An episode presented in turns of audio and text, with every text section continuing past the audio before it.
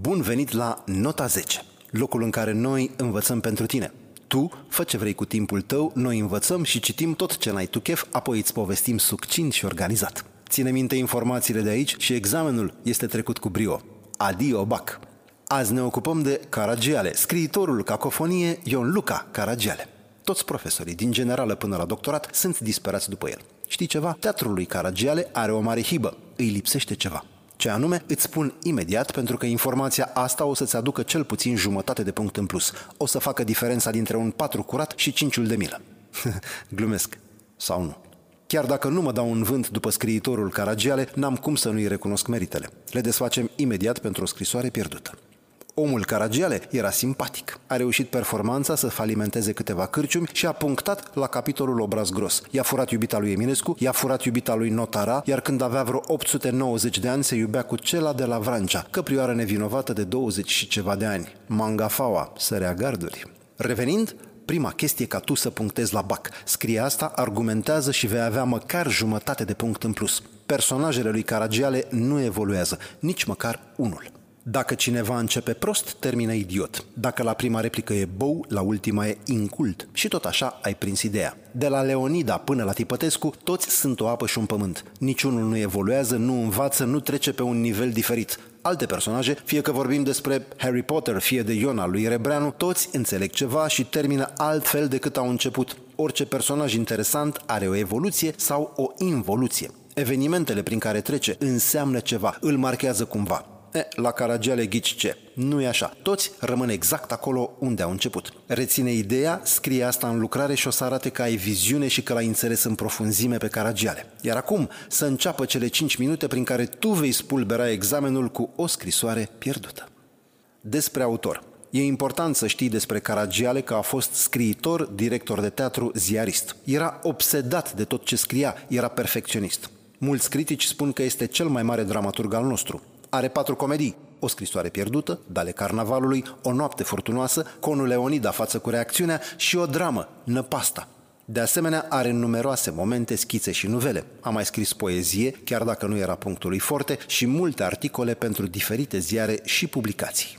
Opera literară. Fără discuție, Caragiale este unul din cei mai influenți autori români. Este un scriitor urban cu atitudine și păreri foarte puternice. Caragiale este ca micii de la obor, simbol național. Pentru teatrul românesc este un fel de Eminescu. A scris cinci piese care au schimbat regulile jocului. Pentru umorul din țara noastră este un fel de Molière. Felul în care Caragiale și-a creionat personajele este nemuritor.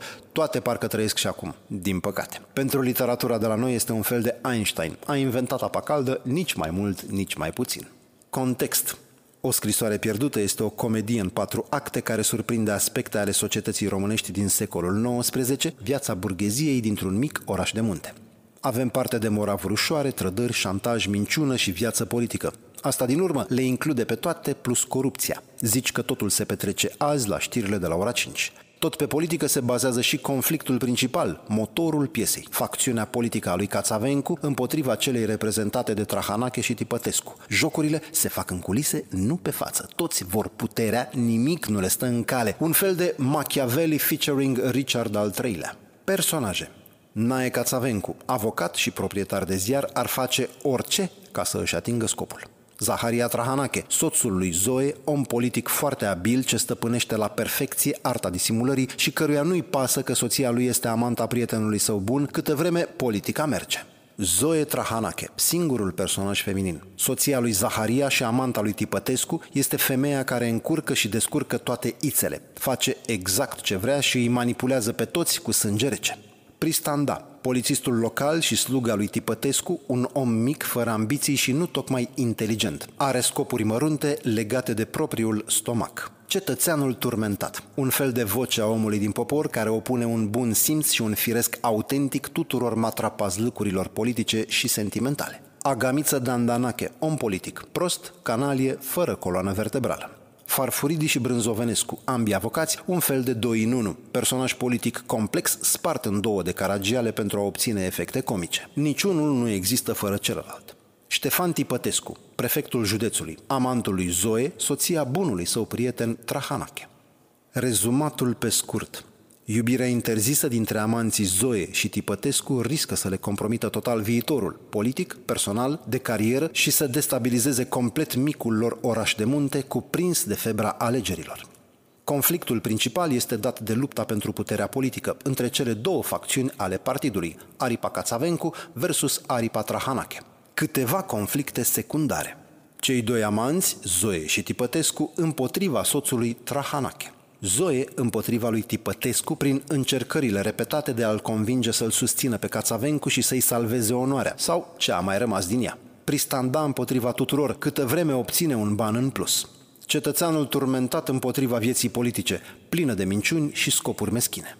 Rezumatul pe larg, în capitala unui județ de munte, două facțiuni ale partidului de guvernământ se luptă să-și impună candidatul la alegeri. Avem un triunghi amoros, un echilibru precar, interese meschine și destinul ce intervine de la un pahar în plus. Zoe, soția omului politic Trahanache, pierde scrisoarea de amor primită de la Tipătescu, prefectul județului și amantul ei. Scrisoarea este găsită de cetățeanul turmentat, iar apoi ajunge la Nae Cațavencu și devine instrument de șantaj împotriva inamicilor politici din facțiunea Tipătescu-Trahanache. Tipătescu nu reușește să recupereze scrisoarea, așa că se lasă convins de Zoe să susțină candidatura lui Cațavencu. Simultan, soțul încornorat, Zaharia Trahanache, acționează contra lui Cațavencu printr-o poliță falsificată de acesta din urmă. Lupta politică din culise îl impune drept candidat pe Agamemnon Dandanache, un individ care însumează defectele celorlalte personaje. În plus, este mândru de ele, un fel de prost perfect. Totuși, Cațavencu pierde scrisoarea de amor care ajunge iar la cetățeanul turmentat, apoi în mâinile destinatarului, adică Zoe. Totul se termină cu bine și Cațavencu acceptă pedapsa impusă de Zoe, aceea de a conduce manifestația publică pentru sărbătorirea victoriei lui Agamemnon Dandanache.